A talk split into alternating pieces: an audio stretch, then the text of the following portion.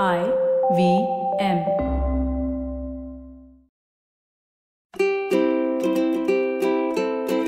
Hello and welcome to the Habit Coach Podcast, the bite sized podcast filled with quick and easy actionable habits. Remember, great habits create that awesome life. I am Ashdin Doctor, your habit coach. And today's fun fact of the day has to do with travel. Did you know that one in 10 Americans have no desire to travel? A very interesting survey was conducted by Victorinox, the makers of the Swiss Army knife.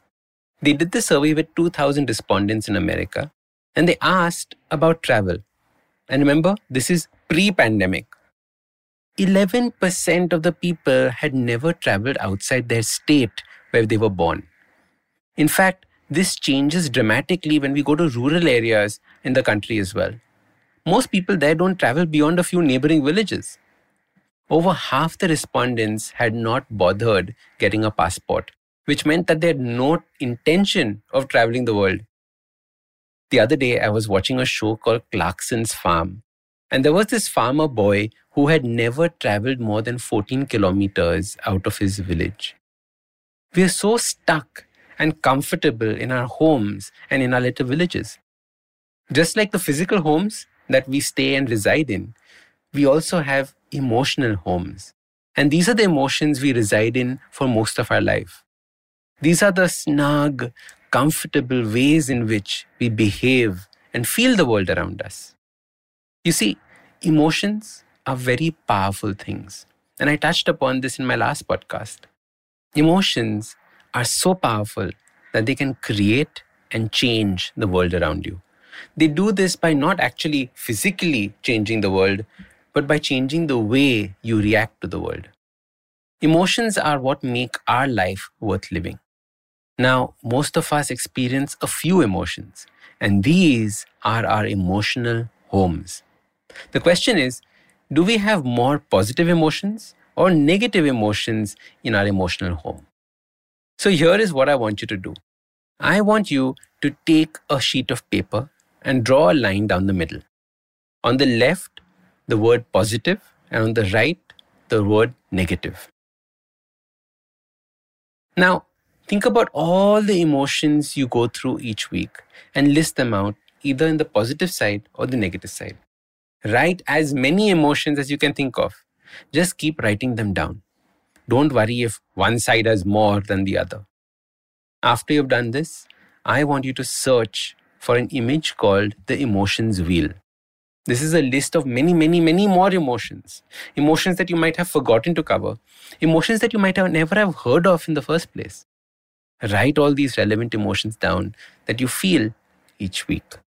This is now your emotional home. Now identify three of the most felt positive emotions and three of the most felt negative emotions. Think about your life. Do you want to live your life just experiencing these emotions? Or do you want to learn how to experience more? Do you want to change the way your emotional home is built? Maybe you want excitement as an emotion. Maybe you want more love in your life. Maybe you want to move away from fear. All of this is possible. But the first step is realizing this is where you are. I encourage you to leave your home from time to time and explore the world full of emotions. Then choose what learnings you will take back home with you. What souvenirs will you bring back?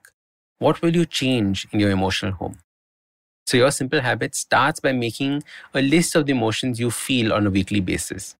Then circle the three most common ones. Now, choose what emotions you want to bring to your life. Identify ways in which you can do this or learn how to move away from the emotions that don't really serve you anymore. Emotions like fear and anger. In fact, I just did an entire video on how to overcome fear on my YouTube channel. It's called Awesome 180. So explore and grow. Don't live life in a 14 kilometer radius. Change the decor of your emotional home. Leave it from time to time. So start these habits and share with us your progress using the hashtag TheHabitCoach. If you like this podcast, don't forget to check out other interesting podcasts on the IVM network. You can listen to us on the IVM Podcast app or ivmpodcast.com. You can also follow us on social media. We are at IVM Podcasts on Twitter and Instagram. If you want to reach out to me, I am Ashdin Doc on Twitter and Instagram.